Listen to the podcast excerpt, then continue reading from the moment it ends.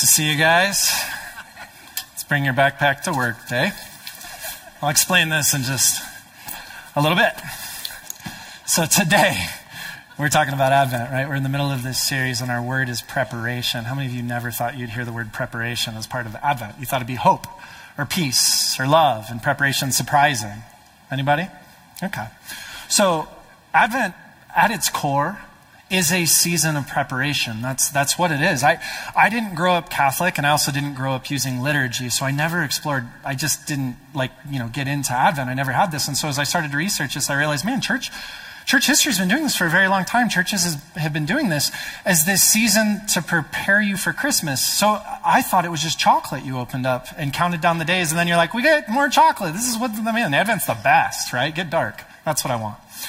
That's what, that's what I thought it would be, and it's not. So, what it really is, is when we celebrate Christmas, we celebrate the birth of Christ. And it's more than just like a nativity scene and a cute picture with a baby. What we're celebrating at Christmas is this idea that Jesus has made his way into our midst, that God has drawn near. And, and what that's supposed to signify to each of us is that the kingdom of God is here. Not out there, not in heaven someday. It's here. That God is as close as he could possibly be. That there's not something about you or something about us that's somehow holding him back. That he, he can draw as close to us as po- he's, he can be one of us. And so we celebrate this with Christmas time. It's the celebration that the fullness of life is available to all of us because Christ is here.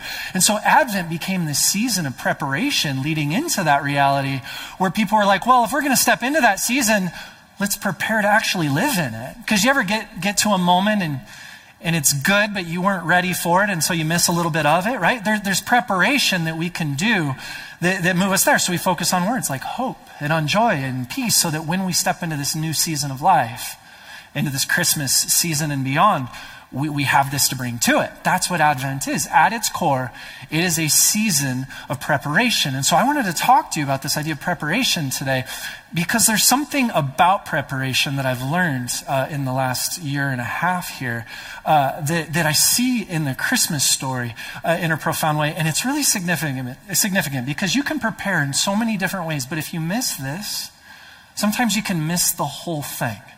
And so we'll unpack what I mean when I say that. But to, to get into this, I started, um, and this with the backpack store, I started freediving uh, about a year and a half ago. And I really, really like it. Freediving and spearfishing. I think it's really fantastic. I've talked with many of you about it, and I realize it brings sheer terror to most people, and, and I get it. But I, I really like it. I, I, thought it was amazing, and I just wanted to get into it. I, I liked snorkeling at first. I call snorkeling the gateway drug of, of this because I, I was, I love the ocean and I love seeing what's under. It's like this whole humongous world. And it covers like a huge chunk of our planet. And I want to explore it.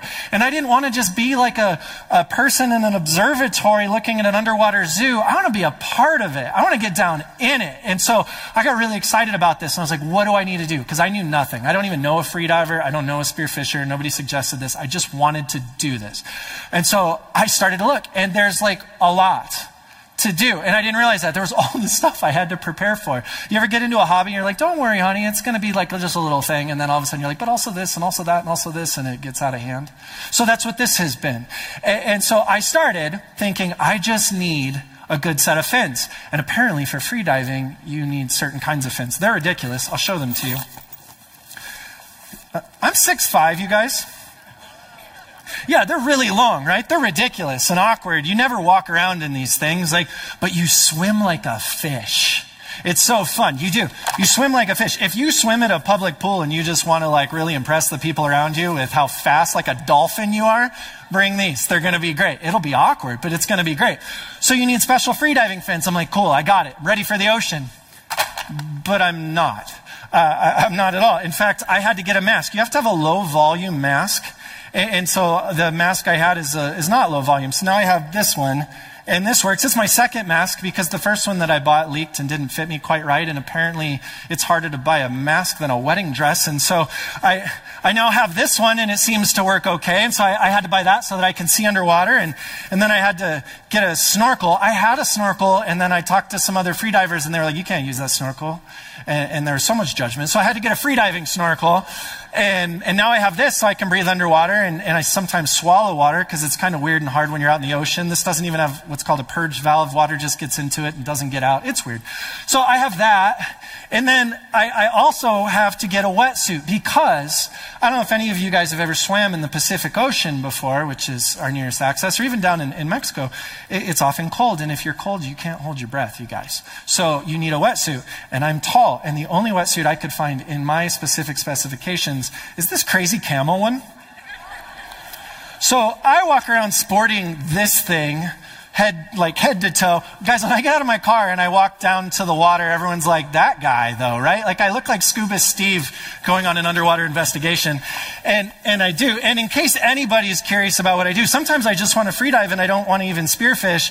But luckily, everybody knows what I'm doing all the time because it says spear diver. So I don't care where I'm at. If I wear this, everyone's like, what'd you shoot? What'd you get? And then I have to be embarrassed and be like, nothing. I'm not very good. And so it's kind of weird. And then on top of that, when you're out, sometimes you get a cramp and your body can't swim back to shore and you're really far. So you have to buy a float. It's a big old float and it's got a rope that's attached to you so that people know how to find you and they can't see you. A whole lot of things. And, and so I had to buy a float because I needed to be safe. And then when you're wearing all that neoprene, you don't, you don't sink anymore. So you can't dive because it's rubber. And so you float on the surface. So then you got to buy a dive belt with like a lot of weight because I wear a lot of neoprene and so I have all this weight and then a dive knife in case I get tangled up in, in seaweed or fishing line and I need to cut myself free or do so, or, or fish or I don't know, something weird. And, so I have this and it goes around my waist and it's really awkward and uncomfortable sometimes, but you get used to it. And then I had all of this stuff. This isn't even most of it.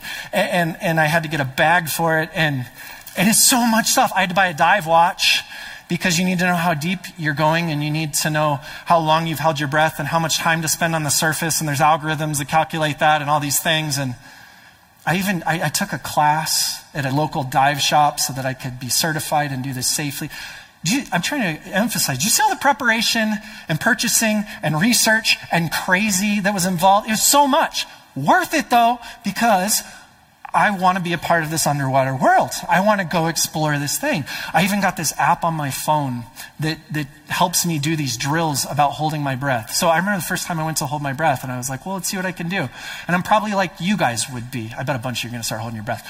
I, I, I did about 45 seconds and I was like, okay, that's about what I can do. And then all of a sudden it became a minute, and then it became a minute and a half, and then it became two minutes, and then it became two and a half minutes, and then three minutes. I finally hit where I could lay down in my bed, dead still, and hold my breath for three straight minutes. Can I, can I tell you how weird it is to be in my house? My wife, I, so many times in the last year, will walk into the bedroom and I'm laying on my bed, and, and she just starts talking to me and then she pauses, like, why are you ignoring me? And a second, and like moments later, I go, and I'm like catching my breath because I was holding it the whole time and she has no idea what's happening. And this is now just normal in the Kramer household. And so I, I did this. I got to where I could hold my breath for three minutes. I had all the stuff. I was certified. I am prepared, you guys. I have researched. I have read. I'm good to go. So I drove to the Pacific Ocean. I drove out to, to LA actually, and there's a spot out there that I wanted to go out to. And I was like, all right, I'm getting in the water. Let's do this. I suited up and I put all my gear on and I, I found this really cool kelp forest way out there and I swam out to a kelp forest and because I want to dive somewhere cool and I laid in the water and I just tried to relax to get my heart rate low and then I dove for the first time. And I swam down and I'm finning around down there and I realize I can only see 15 feet around me and that's kind of scary. It is, right? When you're in the ocean and you're out in the middle of nowhere and you're by yourself and you're swimming 15 feet, it's, it's kind of scary. And so I was like, okay, my, my muscles started to tighten up and my chest started to tighten up. And, and everything in me, this little voice inside of me was like, dude, get to the top of the water and get a breath. You do not belong here, kind of a thing. Like, you're done. Go back up. This, and so I was like, okay, and I fought it as long as I could. And I went back to the surface and really excitedly, I checked my watch to see, okay, how long has it been? Because I can hold my breath for three minutes, and it had been 25 seconds. you laugh. I was so disappointed. I was. I was just like, wait, what? Okay, I bet that was a first time deal. I bet if I just get in the water, it's going to get better. And so I'm going to dive back in. So I get back in. I'm like, all right, let's go back down. And I dive back down, and the next one is 25 seconds. I dive back down, it's about 30 seconds. I dove 25 times over the course of about two hours that day. And the longest I think I dove was about 35 to 38 seconds. And I was so frustrated and defeated, and it was actually getting worse, not better. And I was like, I don't get it. I can hold my breath for three minutes. What happens? Well, here's what happens fear happens. I did. You cannot hold your breath when you're afraid. You just can't. Your body tightens. Your brain goes crazy. The, the, urge to breathe is so much strong. You, you can't do it. I don't care how long you can hold your breath. I don't care how much preparation you've done. I don't care how much equipment you have gotten. I don't care if you have gotten all this stuff, taken all the classes, and prepared yourself for a very long time to go have this amazing moment. You can't do it when you're afraid. It, it's just fear shut the whole thing down. And I share this with all of you guys because I think this is what happens with our lives. I think the same is true with our lives. You know, we talk about preparation. It's a season of Advent. Let's prepare our hearts for Christmas. And I want more hope. I want more peace. I want more joy in my life. And, I want to live fully in the kingdom of God, this reality that Jesus has for me and for you and for each of us, right? No one's excluded. Everyone's, let's do this. And yet, you can prepare like crazy. You can get your house ready. You can get your decorations ready. You can, get, you can read your Bible every morning. You can be praying. You can do all of this stuff. When fear sets in, it just has, I don't care how much preparation has happened, it just, it has the ability to just shut the whole thing down.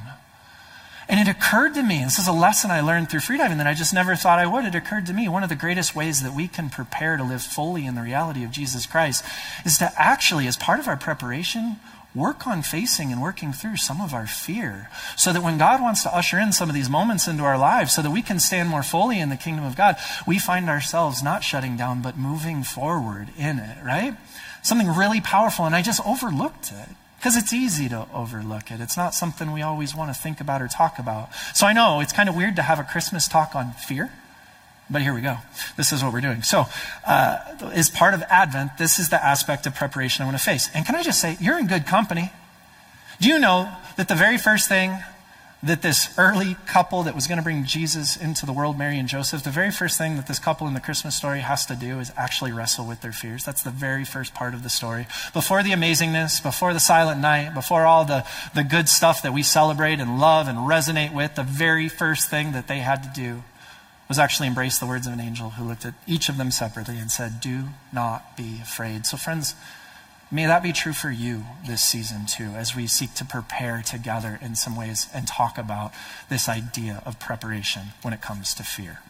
I want to look at, at Mary first in the Christmas story. Luke chapter 1, beginning of verse 26. It says this In the sixth month, the angel Gabriel was sent from God to a city of Galilee named Nazareth. Nazareth, by the way, small town. Verse 27 To a virgin betrothed to a man whose name was Joseph, of the house of David, and the virgin's name was Mary. And he came to her and said, Greetings, O favored one, the Lord is with you. But she was greatly troubled at the saying, and she tried to discern what sort of greeting this might be. The Bible tells us she was greatly troubled. She's perplexed and confused and swirling. And, and this is that idea when you meditate on something negatively, is what's carried in this, in this word troubled here. And she's greatly troubled. Guys, she's afraid. She's scared. And notice she's not just scared at the angel. When you read about the shepherds later, they're freaked out because they don't know what an angel is, and this is overwhelming. She's worried about the words the angel spoke in her. She's worried about what this might mean for her. Right? Then continues in verse 30. It says, The angel said to her, Do not be afraid, Mary. There's that phrase. Do not be afraid. Most common phrase used in the Christmas story. Do not be afraid, Mary, for you have found favor with God. And behold, you will conceive in your womb and bear a son, and you shall call his name Jesus. He will be great and will be called the Son of the Most High. And the Lord God will give to him the throne of his father David, and he will reign over the house of Jacob forever. And of his kingdom there will be no end. Think about the words that God gives to Mary here through this angel. Think about what happens. Mary is immediately greeted. Greetings, O favored one, which is, is God's way of saying, I like you. I am for you, right? Oh, you, you have my favor. Oh, favored one. And then what's the angel say? And the Lord is with you. Now, like people all around the world aren't just getting this public service announcement from angels. Like this is a pretty unique thing that, that Mary's experiencing. And it's because, and she knows this, God's going to do something unique through her. This is about to be a moment for her where God's going to use her in some extraordinary, there's some unique way that, that this is, that God's going to use her. And she starts to be troubled at this. What could this possibly mean? Right? And the message he gives her is I, I'm for you. God is for you. God is with you. So don't be afraid. The word for afraid that gets used there in the classical Greek is, is this idea of that which makes you go running away. So what's not being said here is don't ever have fear in your life. That would make you a robot, friends. You're a human being. Fear is a very normal expression. What's being said here is I know, I know. Just don't go running for the hills. Stay with me and keep stepping forward here. Don't let fear write your story right now. Don't be afraid. God's opening message I favor you, I'm with you. We're going to do good things. Don't be afraid. And the angel tells Mary, here's what God wants to do. And I know we probably think, and the moment he clarifies that, takes the ambiguity out, and Mary's probably like, oh, sweet. Gotcha. I'm in. And if we think that way, we would be forgetting what it was, what it was like to be a teenage girl who's hearing all of this for the very first time. It would be terrifying. I don't know if any of you guys remember being a teenage girl. I certainly don't because I was never one. Or just being a teenager of any kind. And all of a sudden, if like I came to you and was like, by the way, big circumstances, world changing things, and it's all going to happen through you you're going to be a little overwhelmed by this. This is not going to be a moment where you're just suddenly like, sweet, yeah, uh, talk to me later. Like, this is going to be a very, very hard thing to wrap your head around. It's huge. That's why I believe Mary's fear probably doesn't go away. It probably grows in this particular moment. I imagine her fear gets a whole lot bigger. You know what I think Mary's afraid of? You know the fear I think that she holds in this particular moment? Is I think Mary is dealing with a fear of inadequacy. I think Mary's dealing with a fear of inadequacy. And, and let me explain why I say this. Mary isn't married. And Mary's just been told that she is going to give birth to a child who's ultimately going to be the Messiah, the one whom they've all been waiting for, who's ultimately going to change the world and bring the kingdom of God right here in our midst. Like, she just got delivered massive news. Mary's not even married. Mary is a young woman. She's estimated to be between the ages of 12 and 14. Guys, 12 and 14, that was normal marrying ages, marrying age at this particular point, but still, that's young. And she's inexperienced. When it says that she is a virgin, it can mean multiple things. One thing that it means is, is that she's never been with a man. Another thing that it means is that she is a young and inexperienced woman. It's, it's just a characterization uh, at large in this. And, and this is Mary. She doesn't know what she's doing here. She does, she's not prepared for this. This hasn't happened before. She'd be afraid. How is she going to pull this thing off? She's not even married. She's never been with somebody. And Mary's also, by the way, engaged. Now, that means she's promised to this guy named Joseph. And in that particular culture, when you were engaged, You'd secure the engagement, and then the groom would go off and he'd go back to his family home or area and he'd start to build a house, sometimes an addition on the family home, sometimes an additional house. And that whole preparation phase was him building and working hard and like constructing the life that they're going to now have. And when that thing's done, he marches back into town, and that's wedding day. The day he shows up back into town, everyone's ready and it's the wedding. And they have this thing. So Joseph, they're engaged, guys. So Joseph's working like crazy and he's building a future for them and he's working on the house and all this stuff and he's just trying to get plans in order so they can finally step into the life that they want. And Mary's got to go to him and deliver this news. Think about it. It's not a great message to deliver to any fiance, much less one who's constantly working very hard to secure your future at that point. Hey, Joseph, I know you've been working really, really hard and you're trying to create this life for us, and that's really great. And we've got all these plans, and man, this is so good. But like, little bit of a detour, I'm pregnant. And, you know, it's not your baby. Don't worry, it's God's. It's not, this doesn't go well. Do you see what I, I, I, know we don't think of it this way, like, but this is how this conversation would have gone. Whose baby is it? Because imagine yourself. And she's like, don't worry, it's God's baby. Oh, okay. And everybody suddenly is just like, sweet.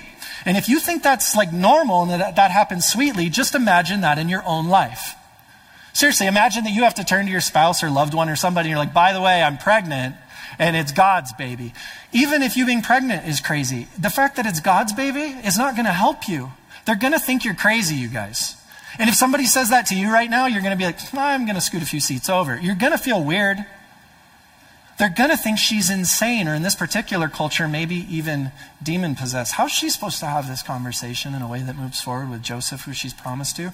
Where's she going to find these words? What's she going to do? And if she can get past all of that, she can have the conversation and do all the things, and they both agree, okay, this is good. This is a gift from God, and we are going to move forward in this right? We're, we're going to do this. Well, I don't know if any of you remember who are now parents, remember what it was like when you found out you were going to be a parent. For me, when I found out for the very first time about my, my firstborn daughter, that we were pregnant with her, I immediately was like, oh my gosh. And I felt so overwhelmed because who am I I mean, I barely knew how to like make a bed, much less keep someone alive. And, and, and now I've got to help be responsible for someone's social and emotional like growth is that, is that I'm going to mess this whole thing up. That was the thought I honestly had. I was like, there's no, because there's no manual. I don't know if you've never had a kid, there's not one. They don't like, they hand you a baby, they say, don't shake it, and they send you home. Like this is, it's just what it is. It's terrifying. And now I want you to imagine if at the same time they're like, and by the way, your child's going to be the savior of the world. This is God's child, so raise him well. No pressure, right? No, you'd be terrified and overwhelmed and feeling a little bit inadequate in this particular moment. Right? We don't read these things. I think Mary had a fear of inadequacy. Perhaps she's afraid that she's not enough. Perhaps she's afraid that she, she just doesn't have what it takes to make this happen. She's not old enough, doesn't have the wisdom, she doesn't have, have the skill set. Like it's just the ability's not there, the circumstances aren't there. She, it's not adequate. And I think that's why she responds the way that she does. Luke chapter 1, verse 34. It says, Mary said to the angel, How will this be since I am a virgin? Now, before that, the angel had been saying, There's all this good stuff that's going to happen. God's going to do this, bring you a son, and he's going to be powerful, and his throne's going to reign forever. And here's all the great things God's going to do. And then Mary goes, Yeah, but, but also, how am I going to pull this off? How, how, like, have you seen me? My paraphrase would be, I'm sorry, have you seen me? I don't, I think you have the wrong person for this. And I share this with all of you guys because I think that for some of you, Mary's fear is your fear. I think for some of us, Mary's fear is our fear. I think some of us in this room, in our most honest of moments, know that inside of us there's this fear at times of a felt sense of inadequacy.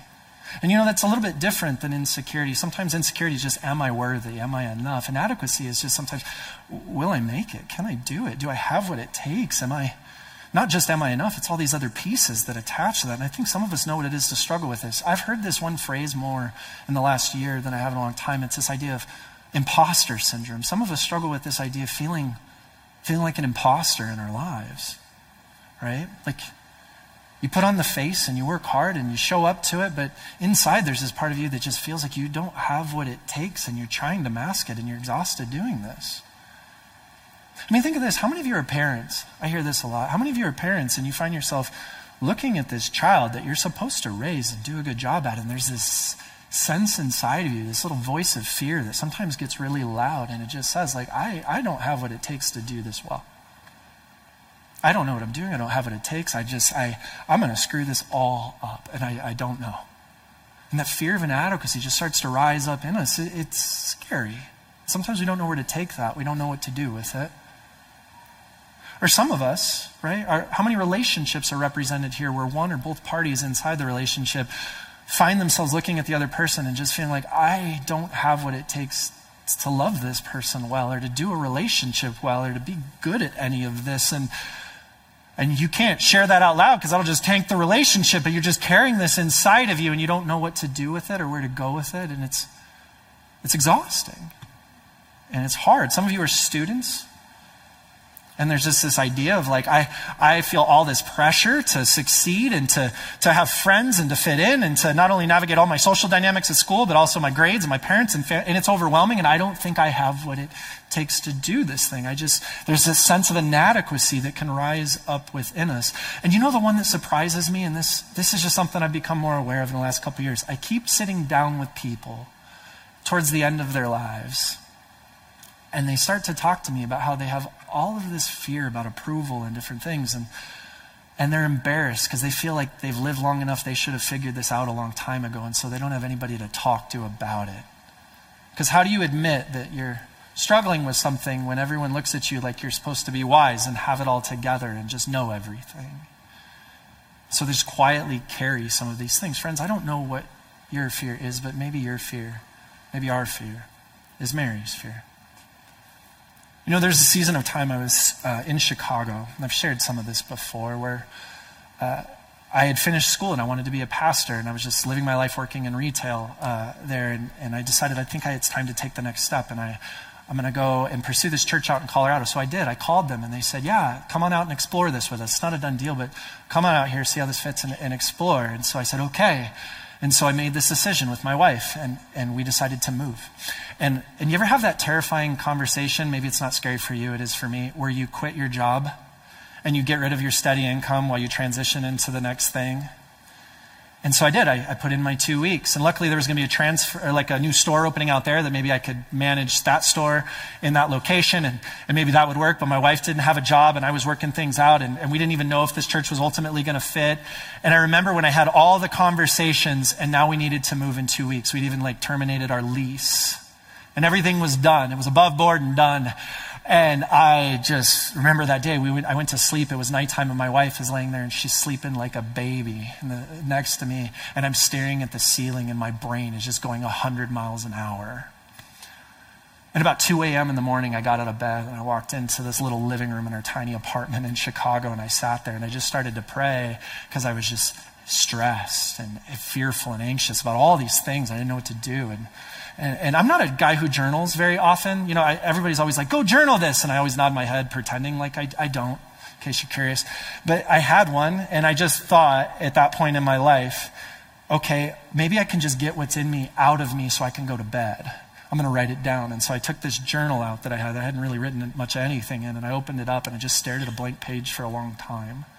And then I finally just wrote four words, and to this day, those are the only four words left written in that whole journal as I wrote, What if I fail? And that was it. I was terrified. Uh, what if I couldn't do it? What if I moved in this church didn't like me or didn't work out right and I didn't have what it takes? What if I couldn't provide? What if, what if I was moving my wife for something I desired and it was a catastrophe with all this stuff because I couldn't pull this stuff off? And I was so scared at that point in time. And you know, can I just share in hindsight? I'm really grateful that I didn't let fear drive my story in that particular moment. It was a big deal. And I am, I'm really grateful for this because that journey and moving out to Colorado is what ultimately helped bring me to this place where I now am here. And it grew me with my, my wife and developed something in me that led me here, which has been one of the biggest blessings of my entire life. I'm so glad that I didn't let fear write my story. And I kept trying to trust God, who are you and what is it that you have for me? But it would have been so easy. All I wanted to do that night was just go and be like, hey, I know how I quit. Just kidding. I would like my job back. And, and can we get my lease back? And can I just make all of this go away because I don't want to feel this. Fear has that power inside of us to just shut things down. Maybe Mary's fear is your fear. Mary said, How can this be since I'm still a virgin? And then the angel replies, and there's a, a lengthy reply, but the short and sweet of it can be found in verse 37. He says, For nothing will be impossible with God. And I think this is huge. The angel reminds Mary that her fears are not bigger than her God. And I know most of us, like in our kind of like wise minds, right? Our smart theological brains can go like, well, of course, he's the creator of the universe. He's the biggest thing there is. Nothing can be bigger than God. Of course. What I'm asking here, though, and I think what Mary's being reminded of is how she's actually perceiving her life, right? And I just want to ask you guys, is there a fear in your life that's become bigger than your God? Is there something in your life that, that is just bigger than the story God wants to tell through you? Is there a messaging in your life that's become bigger than the message God has for you and what He says about you and who He tells you you are? Is there something bigger in your life than the kingdom of God that is prepared for us because of the birth of Christ that we can step fully into now and forever? And if there is, well, welcome to being a human. We all struggle with this and we all have fears, and that's perfectly normal and, and okay. But I think there's something powerful about gaining that perspective back. So I just thought I'd take a moment here, friends, to remind you, just like Mary got the reminder from the angel, whatever it is that you're facing, I just want you to know it's probably a big deal that you're facing it. You wouldn't be facing it if it's not a big deal, but it's just not bigger than your God. And whatever inadequacy you struggle with, whatever lack you feel like that might be, it's okay. We all have weaknesses. And God partners in those moments to keep telling his story because it's his story and he's leading this thing out. And you just got to step into those moments. Don't let fear write your story. You know, Mary wasn't the only one, though. Right? It'd be unfair to just give this whole sermon about Mary. Joseph had to deal with this too. Matthew chapter 1. So Mary's found in Luke, Matthew's found in chapter 1, or Joseph's Matthew 1. It says this in verse 18. It says, When his mother Mary had been betrothed to Joseph before they came together, she was found to be with child from the Holy Spirit. That's a big sentence for old Joseph. I'm going to read that again. When his mother Mary had been betrothed to Joseph before they came together, she was found, she was found to be with child from the Holy Spirit. Then her husband Joseph, being a just man, a righteous man, unwilling to put her to shame, resolved to divorce her quietly. But as he considered these things, behold, an angel of the Lord appeared to him in a dream, saying, Joseph, son of David, and here's that Christmas story phrase again do not fear to take Mary as your wife. For that which is conceived in her is from the Holy Spirit. She will bear a son, and you shall call his name Jesus, for he will save his people from their sins. So, you know what I think? I've always thought that an angel appears to Mary and is like, by the way, good news, you're favored, God's with you, and Jesus is going to be born to you, and you guys get to raise the Messiah. It's going to be amazing venture, guys. And then I thought the angel, I really did. I thought the angel was like, and pause, because I feel like we need to go relay this to Joseph, or it's going to get real uncomfortable between you guys. And then the angel disappears, goes, appears to Joseph, is like, Joseph. So we've already communicated to Mary. She just found out the news. She's probably struggling a little bit. But also, it's real. It is God's baby, and like this is a good thing. And so rise to the occasion, step into this moment, just trust it. Don't let fear write your story. Okay, good, go. That's not what happens. Do you know this? That is not what happens. What happens is, angel comes to Mary. Mary deals with all this. Mary gets pregnant, and she starts showing to the degree that she is found to be with child which means she had this long enough that she's, she was developing a stomach that could be like, okay, look, she's actually pregnant. This isn't an arguable thing at this point in time. And Joseph suddenly going, wait, I thought we were building a house. And then, after they're wrestling with this, because now he's apparently got to wrestle with this quietly, he's going to divorce her quietly. It's at that moment after he's like, okay, I'm just going to divorce her quietly. We're going to sneak away. It's fine. Everything's fine. I'm fine. It's at that moment that an angel appears to him in a dream. At that moment. Isn't that crazy? So, do you think Joseph was a little bit afraid? Yeah. Unless he's a robot. Absolutely. Joseph would have been incredibly afraid. You know what I think? I think Joseph would have been struggling with a fear of disapproval and disappointment. I do. I think this would have been a fear of disapproval and disappointment. Because the passage tells us Joseph is a just man, a righteous man. So he's a good guy. And, and it's not just that it tells us this, he's known that way. This is part of who he is, part of his identity, part of his reputation. And he doesn't want all of this to become public knowledge for two reasons. If Mary's found out to have committed adultery, to have had someone else's baby in this particular instance, here's what's going to happen to her. They're going to take her to court, and she's going to get drugged in front of the whole temple and this group of Sadducees, who are the high priests at that time, they're, they're going to evaluate her case. And Mary's going to be like, no, no, no, I never cheated on Joseph. And she's going to be standing there pregnant. And I don't know if you can imagine having to hear that argument with a pregnant woman being like, no, no, no, I, I didn't. You wouldn't believe it either. And she's going to be ridiculed and shamed and, and, and likely severely punished. And if she keeps saying, no, this is God's baby, no, this is God's baby, do you know what's going to happen? They're going to deem her insane or demon possessed. I don't know if you've read your Bibles. Life doesn't go well for those people. They just, they, they weren't included in society and things got really rough and really hard. Mary doesn't have a bright future ahead of her as far as this whole story is about to go. And Joseph wants to spare her of that, but also, what about him? He's got to be the guy who makes this decision and figures this out. And not only is it going to go really badly for Mary, it's going to go really, really badly for Joseph because Joseph's going to be the guy who tried to marry the insane woman. Joseph's going to be the guy who, who didn't see it ahead of time that he was duped and that his wife was going to cheat on him. Joseph is going to be the guy whose reputation is just trashed. And this isn't an individualistic society. This is a collectivist Eastern society in a small town, you guys. Which means what? Whatever Joseph decides when he goes to work, he's going to face this in the business place. Whatever Joseph decides when he goes to hang out with his family and friends, they will have very strong opinions about all of it and voice them. Whatever Joseph decides, there's going to be all kinds of moments of disapproval that are going to make their way to him. And he's got to face this. It's a terrible situation to be in. It really is. And on top of all of this, do you know that one other hard part? We often forget about this for both Mary and Joseph. He's out building the house. Why? Because they got dreams and plans together. Because they got a life they're trying to build together. And as beautiful as this moment is with Jesus entering into our midst and in the world, which it's one of the most climactic moments in human history, it is profoundly beautiful. As beautiful as all that is, it's a giant change in their plans. And it's a giant end to a story that they were telling and an adaptation to a new one that's beginning. And that's good and beautiful, it's okay, but you also know that can be really hard. And sometimes we get a fear of disappointment in those moments. Because it's just hard to walk through, friends. You know, for some of you, I share all this because I just think for some of us, some of you, some me too, Joseph's fear is our fear. Right? Some of us are afraid of disapproval or disappointment. And if you look and you go, I don't know that I am, ask yourself this question Whose disapproval are you most afraid of? And what kind of power does it have in your life? And if you struggle with that question, ask this Whose approval are you living for? It's a common question people ask. Whose approval are you currently living, in, living for? Who has that power in your life? You know, for some of us, it's in the workplace that we feel this the most. Some of us are just working really hard because you're trying to get that like good job moment that never seems to come around. And instead, what happens is like it's never enough and there's more criticism. And so you're overworking and you're overfunctioning and you're overmanaging because you're just trying to control all that so you don't have to feel what it is that you feel. Right? It's going to be hard. For some of us, it's family. It's just honest. Some of us in this room are still living trying to get the approval of our parents, even though we don't even live in their house anymore.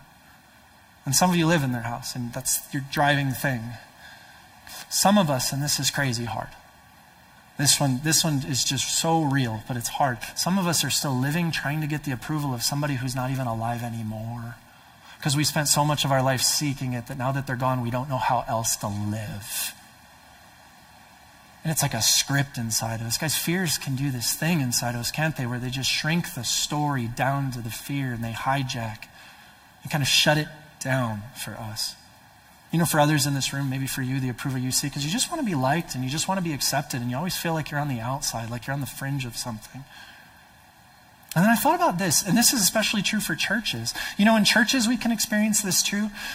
Oftentimes, there's this whole idea about, like, what does it mean to be a good Christian? And sometimes we care more about managing what it looks like to be a good Christian than we do about trusting who God says that we are. And if you don't get that, how many of you, do not raise your hands at this, how many of you had like a full down argument crazy on the way into church today. When you got out of the car, you looked at each other like game faces. Hi, God is good all the time. God is good. Welcome to church. I've done this, right? It's just, there's this expectation. You got to be this kind of person. I'm not telling you to everybody lose your minds all the time. I just, it's hard, isn't it? It's just difficult. We don't want to get the disapproval or the judgments of others. And if for you it's the word disappointment that really resonates, can I just say this about disappointment? If the thing you're really scared of, if the thing that really bothers you is this idea of what if you end up being disappointed, disappointment has this crazy power of shrinking our lives to a standstill because we forego the good things in front of us for fear that if we step into them, better to just not step at all than step into them and be disappointed when we do. Some of you have a dream that God's put in your life and put in your heart that is real and alive, and it's just dwindled down to nothing because a fear of disappointment has just smothered it out because you're so scared that if you step into whatever that thing is that God has for you and you fail or you're disappointed or it's not it doesn't pan out the way that you want that you'll be crushed by that. And so you just live behind the fear of disappointment. Don't let it rob you of what God has for you, friends. I'm so grateful that when I think of this young couple that they gathered faith and they gathered their wisdom in this particular moments. And it sounds like independently and then together, right? To basically say, which story here am I going to trust? Is it going to be, am I going to let fear tell my story or am I going to lean into something larger than myself? And so I just want to challenge us during this season of time as we prepare for Christmas, but more than just Christmas, as we prepare to live in the fullness of a God who is with us because Jesus is born as we step fully into the gift that is our lives, because your life is a precious gift and Christ is, is with you. This isn't this idea of, so measure up. This is the idea of, no, it awaits you. It's there, friends. It's a good and beautiful gift. as we step forward into that, may we prepare in this season by wrestling with some of our fears. And I just, if you don't know where to start, maybe you have your own way and that's okay. If you don't know where to start, can I offer you just three suggestions? If, if you don't know where to start, maybe start here. And the first one is this surrender what you can't control to God. And the key word in that challenge there is the word surrender. It is surrender what you can't control to God. When we're scared and we're, we're we have a fear of, a, of disapproval, or a fear of inadequacy. You know what we try to do? We try to control all of the variables and pieces so that we don't ever have to hear disapproval or have to feel any of those things. And we start trying to control not only ourselves, but other people and situations and outcomes just to preserve ourselves. And so I just want you to ask yourself the question, friends, what is there in your life that you're trying to control that only God can? What would happen if Mary and Joseph had been like, we need to control the narrative? We need to control how this gets out. We need to control what people think. We need, they would have just been smothered by that. That would have been so difficult to carry all of that, which ultimately they can't do. What is there in your life that you're trying to control that only God is actually big enough to control? And if you can identify that, you get a, the freedom to ask yourself a question okay, what's mine? If that's what's big enough for God because it's too big for me and I can't control those outcomes because I drive myself crazy trying to, okay, well, what is mine to step into? What do I care about? What are the things God has for me? And then step into those and see where it takes you. Trust God with those things. Let that be a part of your prayer life. Let that be a part of your journal life if you're a journal person. Whatever it is for you, I don't know. But take that step. Here's the second one choose the voice that is worth listening to. Choose the voice that is worth listening. Tell me that Mary and Joseph wouldn't have had a thousand voices swimming around in their heads and circling around them in their village or their town of Nazareth, right? They would have had so many the voice of their own fears, the voice of their families, the voice of, of, of, condemnation and judgment, the voice of gossip, and all these different. They would have had so many voices all around them. And I'm so glad that they leaned into the voice of an angel who looked and said, You are favored. I am with you and there's good things that God has for you. I'm so glad that they trusted that voice because they ultimately get to become a part of telling a story that we're all reaping the benefit of and celebrating like crazy in just a week or so here, two weeks actually, right? This, I mean, it's a big deal. And I'm so glad they chose that thing. Friends, for you, what are the voices that you're listening to in your life? Are they the ones you want to, right? Think about it. Who is it right now in your life that you're listening to? Is, it, is that voice, when you think about it, does it bring more fear into your life? Or does it help you have more confidence to step forward in faith? Does that person make you look around you with, with more of a fear based mentality, or does it, or, or that thing, or whatever it is? I, maybe it's even radio and news and stuff. I don't know what the voices are that we all have clouding our minds and judgments. There's probably tons of them out there. Even the voices of our own fears inside of us. Which voice will you listen to? Because the reality is, is there's a God who looks at you and says, You are favored. Just like Mary, you are favored. There's grace upon grace upon grace for you. Jesus says he will never leave us nor forsake us. He's with us even to the very end of the age, and he is not dead but alive. And there are good plans that God wants to continue to work out in your life and in my life. That life is there for you. Which voice are you listening to? And lastly, this practice choosing faith over fear. At the end of the day, Mary and Joseph chose to trust God. By the way, the key word in this one is practice. It's not faith over fear, it's practice. Mary and Joseph chose to trust God. And I like to think that they chose on that day. Okay, we signed the contract, we trust. And then what happens the next day when they wake up and the town's like, what's wrong with you? What happens the next day when they wake up? What happens when they get to Bethlehem? And all of a sudden there's like conflict with Joseph's family and things get real weird. What happens when they're navigating along with a donkey while she's nine months pregnant and I bet they're having the time of their lives as a married couple? There's no way. Right? I guarantee that was not a sweet sing song moment where Joseph's just singing, leading the donkey and Mary's sweet. Like, it's not a great moment, you guys. It's just not. And so they get this opportunity to keep choosing it, to keep choosing the story, to keep choosing who they trust, to keep choosing whether they let fear tell their story and bring them back or whether they let something else guide them forward. You know, this last summer, I got to spend two months almost in the Caribbean, in the island of Curacao, because I was on sabbatical. It was my year to, to go on sabbatical, and I was like, I want to go get in the water as much as possible. So I dove and I dove, and I, as much as I possibly could, I practiced diving. And when I first got in, my stomach muscles tightened and my body got weird and I begged for breath. And, and then as I noticed, as I just dove a little more and dove a little more. And as I just kept practicing, all of a sudden I just felt the fear kind of get a little bit less. And I got more comfortable with depth and I got more comfortable breathing. And I started to experience the beauty of this underwater world. And then I dove too deep on accident by myself one time and I kind of freaked out on my way back up. And you know what happened on my next dive? 25 seconds. and I'm back again. But you know what happens? That's okay. We're going to mess these things up now and then, and we're going to trust a different voice. And you just get back in the water and you keep practicing and you keep practicing. And I had one of my favorite summers I've had in a long time. And I, there really is a big underwater world under there. And it's amazing, friends. And I love it. The kingdom of God is real in your life. The reality of Jesus Christ alive and real in you, with a life before you, is real and alive in your life, friends. Don't let fear keep you from living that story. Just give yourself permission to practice it a little more, a little more, and a little more. And I think in the end, that amounts to a pretty amazing story. Let's pray. God, we love you. Lord, we do. I love that you sent Jesus, and I love that there's life for us and that there's unconditional love and that we don't have to question it. We can take it to the bank. And so, Lord, if there's anybody in here that's struggling with fear, if they're wrestling with that, Lord, whether it's any of the fears we talked about today or whatever they might be, God, I, I just pray that your perfect love would cast out all fear. That's what your word tells us. May they have such a deep sense of how loved they are in you that it would swallow the voice of their fear. And God, in the moments where it creeps back up and in the moments where it wants to tell our story, give us courage, give us guidance, wisdom, all of it, perseverance, that we might continue to step forward in faith, choosing your voice, choosing your story. And I thank you that there are good things. We love you and we praise you. Amen.